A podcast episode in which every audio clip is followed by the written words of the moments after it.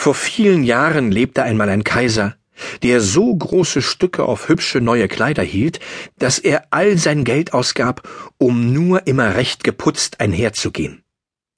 Er kümmerte sich nicht um seine Soldaten, kümmerte sich nicht um Theater und Waldpartien, außer wenn es galt, seine neuen Kleider zu zeigen.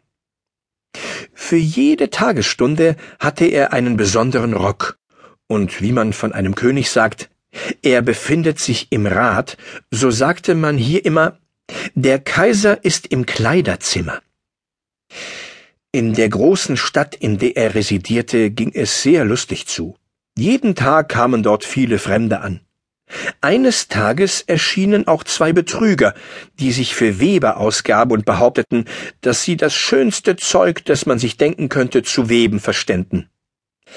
Nicht allein wären die Farben und das Muster schon ungewöhnlich schön, sondern die Kleider, die man von diesem Zeug anfertigte, hätten auch die wunderbare Eigenschaft, dass sie jedem Menschen, der für seinen Beruf nicht taugte oder unerlaubt dumm wäre, unsichtbar blieben. Das wären ja herrliche Kleider, dachte der Kaiser.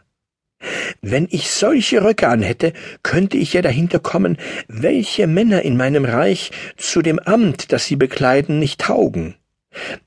Ich könnte die Klugen von den Dummen unterscheiden. Ja, das Zeug muss gleich für mich gewebt werden. Und er gab den beiden Betrügern ein reichliches Handgeld, damit sie ihre Arbeit beginnen möchten.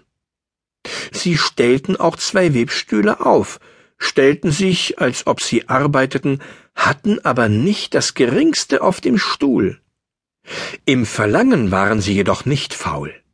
Sie begehrten die feinste Seide und das prächtigste Gold.